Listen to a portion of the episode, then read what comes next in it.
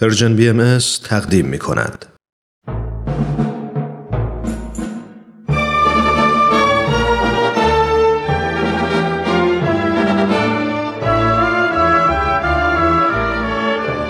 رادمردان جاوید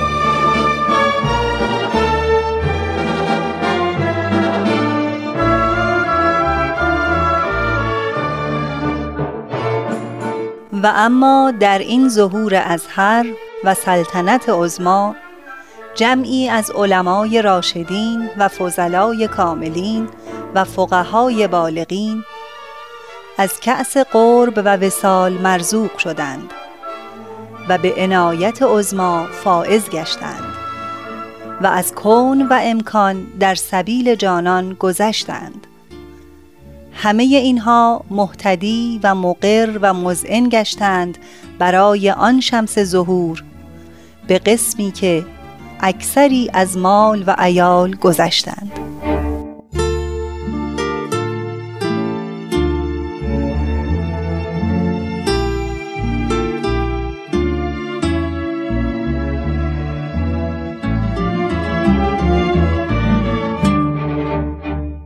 همراهان گرامی، درود بر شما. من ترانه هستم و خیلی خوشحالم که باز هم فرصتی دست داد تا با بخشی دیگر از مجموعه رادمردان جاوید با شما باشم. از این برنامه سرگذشت یکی دیگر از علمایی رو که به آیین بهایی ایمان آوردند شروع می کنیم. عالمی که علم و معرفت او سبب شگفتی اساتیدش شد و باعث شد تا در سنین جوانی و برخلاف معمول به اجازه اجتهاد دست پیدا کنه. بله دوستان، صحبت از آقا محمد فاضل قائنی ملقب به نبیل اکبر است.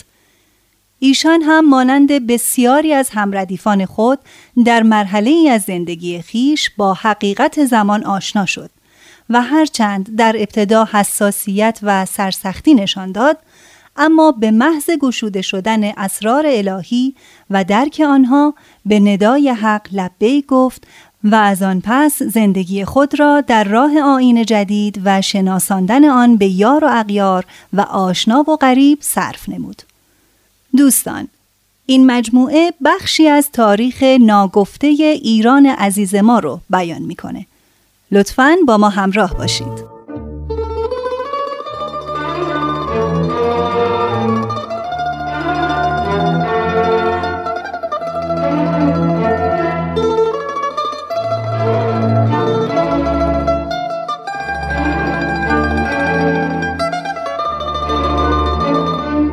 آقا محمد قائنی ملقب به فاضل و نبیل اکبر، فرزند ملا احمد، در تاریخ بیست و سوم رمضان سال هزار و دویست و چهل و چهار قمری در قریه نوفرست از توابع قائنات خراسان به دنیا آمد. ملا احمد از علمای با نفوذ و مقتدر زمان خود بود. میگویند یک بار امیر اسدالله خان، حاکم مستبد قائنات، با خدم و حشم به قصد تفریح و گردش به طرف نوفرست رفت و بدون آنکه اجازه بگیرد وارد باغ ملا احمد شد و دستور داد تا خیمه و خرگاه او را برپا کنند. خبر که به ملا احمد رسید با خشم و غضب گفت: ملا احمد زنده باشد و امیر قائن در باغش خیمه بزند؟ مردم نوفرست تا این کلام را شنیدند به باغ هجوم بردند. خیمه امیر را کندند و او و همراهانش را از باغ بیرون کردند. حاجی ملا محمد علی، جد اعلای جناب فاضل، هم از صالحین زمان خود و صاحب مقامات علمی بود. او زاهدی با کمال و آرامگاهش در نوفرست زیارتگاه بود.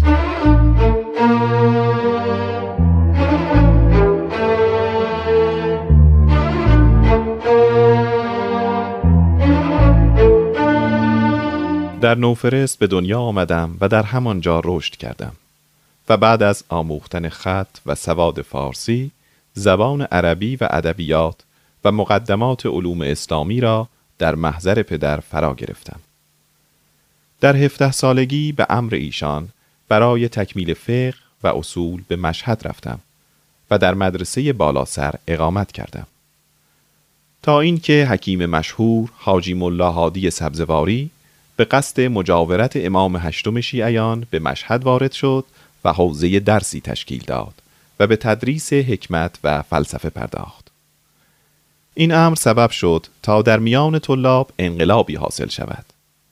بعضی موافق این درس بودند و تعریف و ستایش می کردند و برخی مخالف بوده به تکذیب و تقبیح مشغول شدند. چند روزی به قصد تحقیق و اطلاع در محضر درس حکیم حاج ملا هادی سبزواری حاضر شدم و دیدم که مطالب و بیانات شیرین ایشان با سلیقه و ذائقه من موافق است. از آن پس شاگردی او را پذیرفتم و حتی وقتی که حاج ملا هادی به سبزوار بازگشت من هم عازم آن دیار شدم و مدت پنج سال در محضر ایشان به تحصیل فنون حکمت پرداختم. آقا محمد قائنی توانست در مدت پنج سال بر مراتب حکمت کاملا احاطه یابد و مهارت او در این مدت کوتاه باعث تعجب و حیرت استادش حاج ملا هادی سبزواری شد، به نحوی که این موضوع در نظر او نوعی معجزه به شمار می آمد. او این امر را بارها در جمع شاگردانش تکرار می کرد. به قصد زیارت پدر گرامی به قاین عزیمت کردم.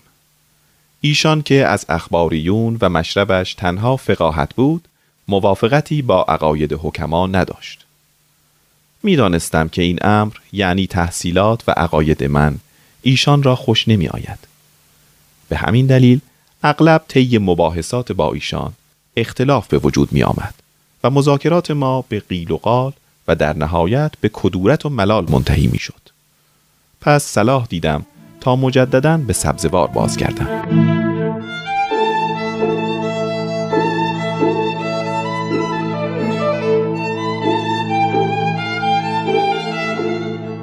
اما استاد که از ماجرا مطلع شد به آقا محمد دستور داد تا در رضایت خاطر پدر بکوشد و از او خواست تا عریضه‌ای به محضر ایشان ارسال و برای آینده تحصیلی خویش کسب تکلیف کند و پیشنهاد کرد هرچه پدر امر نمود همان را انجام دهد.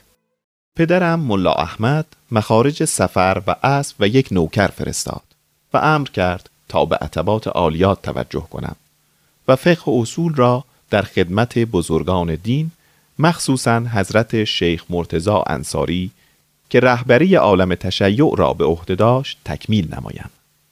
بدین ترتیب آقا محمد قائنی در راه عتبات عالیات وارد دارالخلافه تهران شد و در مدرسه شیخ عبدالحسین اقامت کرد. شیخ عبدالحسین بسیار به حکمت و فلسفه الهی علاقه داشت، اما خود بهره چندانی از این علوم نداشت و چون مایل به این مباحث بود، شبها به عنوان ضیافت از ایشان دعوت می کرد و درباره مسائل حکمت و نظرات حکما سوال می کرد. در همین زمان بود که واقعه سوء قصد به ناصر الدین شاه توسط چند بابی نادان رخ داد و آتش خشم و غضب شاه شعله‌ور شد. چیزی نگذشت که فرمان اعدام عمومی بابیان از سوی مقام سلطنت صادر شد. در تهران عزیز خان سردار و محمود خان کلانتر مأمور این کار شدند. روزی نبود که عده‌ای گرفتار نشوند و به دیار عدم رهسپارشان نکنند. در این میان هر که سهواً یا عمداً متهم به بابی بودن میشد، مبتلا میگشت و کارش سخت میگردید. از قضا بعضی از طلاب دارالخلافه که مخالف حکمت و فلسفه بودند، نزد محمود خان کلانتر رفته، بنده را که به پیروی از آراء حکما مشهور بودم به اسم بابی معرفی کردند.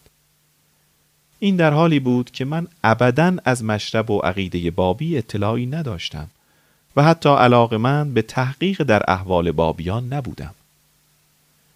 یک روز صبح زود مرا در محله سنگلج در خانه یکی از اطبا که از رفقا بود دستگیر کرده به خانه محمود خان بردند.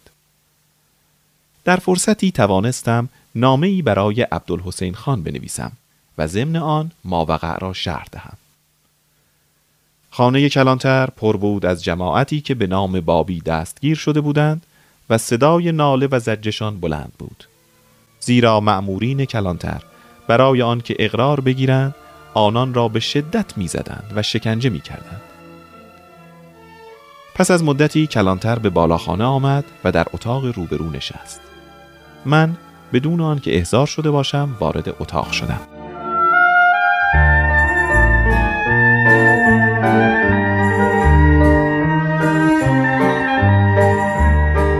سلام جناب کلانتر. چه می‌خواهی؟ بفرمایید چرا احضار شدم؟ برای اجرای حکم شاه. تقصیر و گناه من چیست؟ چه تقصیری بزرگتر از این که بابی هستی و دشمن دین و دولت؟ جناب کلانتر، این اتهام سراسر دروغ و خلاف است. هر کس این را گفته با من غرض داشته و تنها مقصودش آزار و اذیت این جانب بوده. بروید آقا، این حرفها فایده ندارد. باید خلاف آن ثابت شود. بروید. دیدم فایده ندارد. تن به قضا دادم و خاموش شدم. در این بین منشی شیخ عبدالحسین وارد شد و نامه‌ای به دست محمود خان کلانتر داد. او هم بعد از خواندن نامه حالتش تغییر نمود و از آقا محمد قائنی عذرخواهی کرد. آقا، جناب شیخ منتظر شما هستند. بهتر از زودتر بروید. لطفاً عفو بفرمایید. عمدی در کار نبود. وقتی آقا شیخ عبدالحسین متوجه شد که این واقعه به واسطه دسیسه چینی یکی از طلابش رخ داده، بی نهایت عصبانی شد و تهدید کرد که هرگاه مسببین را بشناسد آنها را تنبیه و تبعید خواهد کرد. اما همین گزارش بی پایه و اساس سبب شد تا جناب ملا محمد قائنی در میان علما و طلاب تهران به اسم طلبه بابی معروف شود. حتی می گفتند که فلانی بابی بود اما توبه کرد و بازگشت و شیخ عبدالحسین از او حمایت و شفاعت کرد.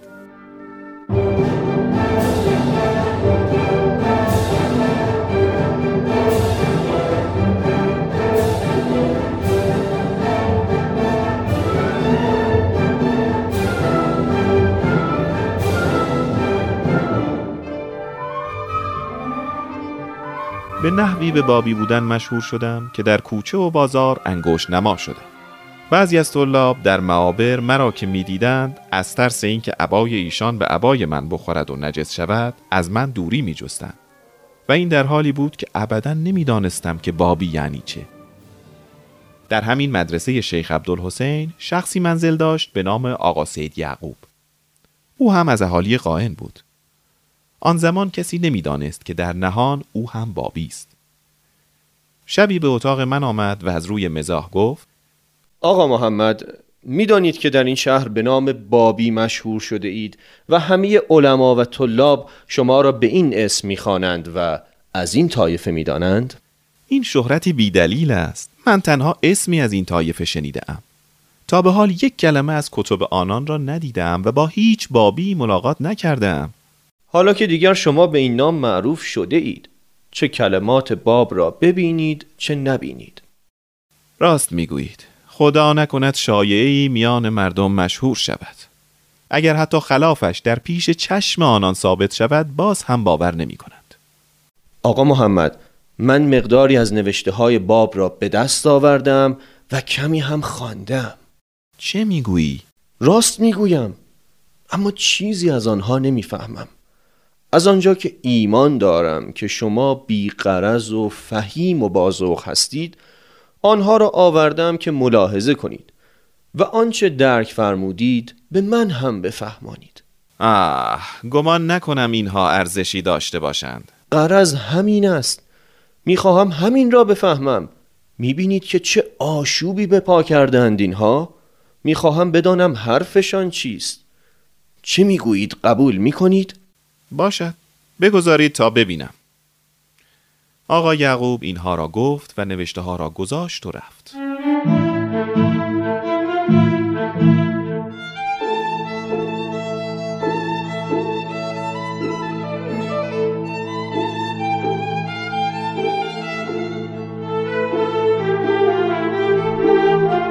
آقا محمد قائنی با بیمیلی و بی‌اعتنایی چند صفحه از آن نوشته ها را مطالعه کرد. اما از آنجا که کلمات حکما را بسیار خوانده بود و به شیوه های فلسفی عادت داشت، مطالب به نظرش سست و بی حقیقت آمد و آنها را برای تحقیق مناسب ندانست. شب بعد آقا سید یعقوب آمد. چه شد آقا محمد؟ نوشته ها را خواندید؟ مطلب تازه‌ای دریافتید؟ آری، چند صفحه ای را دیدم، اما مطلبی که لایق توجه و قابل اعتنا باشد در آنها نیافتم. بیچاره این مردم که بیهوده خود را به مهلکه عظیمی انداختند و در این طریق باطل جان خود را فدا می کنند. راستش عوام معذورند، چون صحیح و غلط را تشخیص نمی دهند. اما نمی دانم بر سر بعضی از اهالی علم چه آمده که در این ورطه گام نهادند و سبب گمراهی عوام شده اند. این حرف ها یعنی چه؟ خلاصه کنم آقا سید یعقوب، بطلان ادعای سید باب واضح است و گمراهی بابیان دلیل و برهان نمی‌خواهد.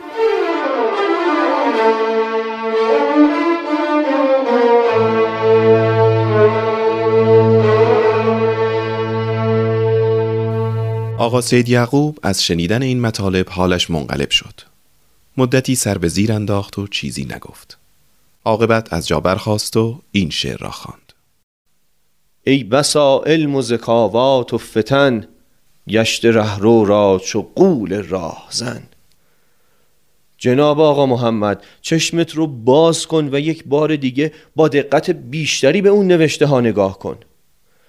اگر این کار رو کردی دیگه کم و کاستی در اون نمیبینی. نظر به معانی و حقایق کن، آن وقت آنچه را هیچ چشمی ندیده میبینی و آنچه را هیچ گوشی نشنیده و به قلب هیچ بشری خطور نکرده میشنوی. آقا سید یعقوب اینها را گفت و مأیوس و غمگین از اتاق من بیرون رفت. از حالت سید متعجب و حیران شدم. با خود گفتم این سید حتما از طایفه بابی است و خیال دارد مرا هم گمراه کند. اما من سید دام او نیستم. عنقا شکار کس نشود، دام باز چین، که اینجا همیشه باد به دست است دام را. تصمیم گرفتم برای اثبات بیهودگی ادعای سید باب از روی نوشته های خود او بطلان عقایدش را برای سید یعقوب ثابت کنم و او را از راه خطا و اشتباه بازگردانم. با اینکه آقا محمد عزم کرده بود تا با تکیه بر علمش به سید یعقوب ثابت کند که عقاید بابیان باطل است و آنان از صراط مستقیم منحرف شده اند، در باطن نوعی وحشت و تزلزل احساس می کرد و خود را در میان مرگ و زندگی می پنداشت. اما نهایتاً نوشته ها را به دست گرفت و این بار با تعمق و دقت نظر جدیدی شروع به مطالعه کرد. چه بگویم؟ این بار گویا از هر سطری دری از علم به رویم باز می شد و عالمی جدید در نظرم جلوه می کرد. آن شب تا صبح نخوابیدم. دائما به این نوشته ها باز می گشتم و دم به دم بر حیرتم افزوده می شد. هرچه بیشتر پیش می رفتم حقانیت حضرت باب مانند خورشید تابان در وسط آسمان بر من ثابت می شد. احساس کردم آنچه از علم و حکمت اندوخته بودم و با آنها افتخار می کردم چقدر بی مقدار و خوار است.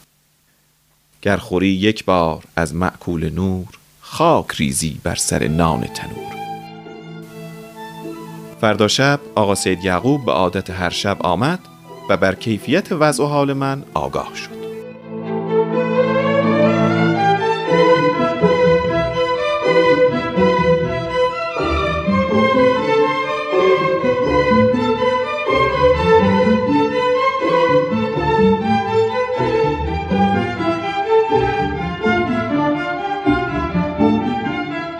سید یعقوب، دیدی چه بر سرم آوردی؟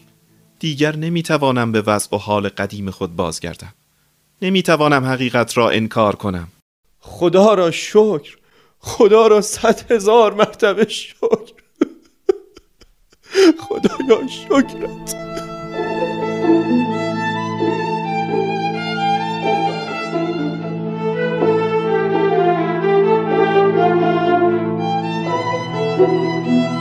از آن پس آثار دیگری از حضرت باب و جواب بعضی از سوالات به دست آقا محمد فاضل قائنی رسید، مانند شرح سوره کوثر، توقیع میرزا حسن کوهبر و جواب سوالات آقا سید یحیی دارابی، تا اینکه فصل تابستان رسید و زمان حرکت به سمت عتبات عالیات گذشت. ناچارن چند ماهی در تهران توقف کرد تا اینکه در پاییز همان سال عازم عتبات شد و همانطور که اراده پدر آقا محمد یعنی ملا احمد بود، به تحصیل در فقه و اصول در خدمت علمای عظام مشغول شد.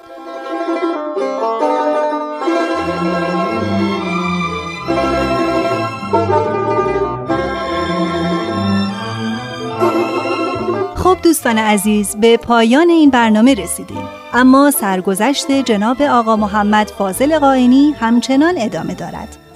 حتما هفته آینده با ما همراه باشید و این شرح شنیدنی رو دنبال کنید. تا برنامه بعد، بدرود.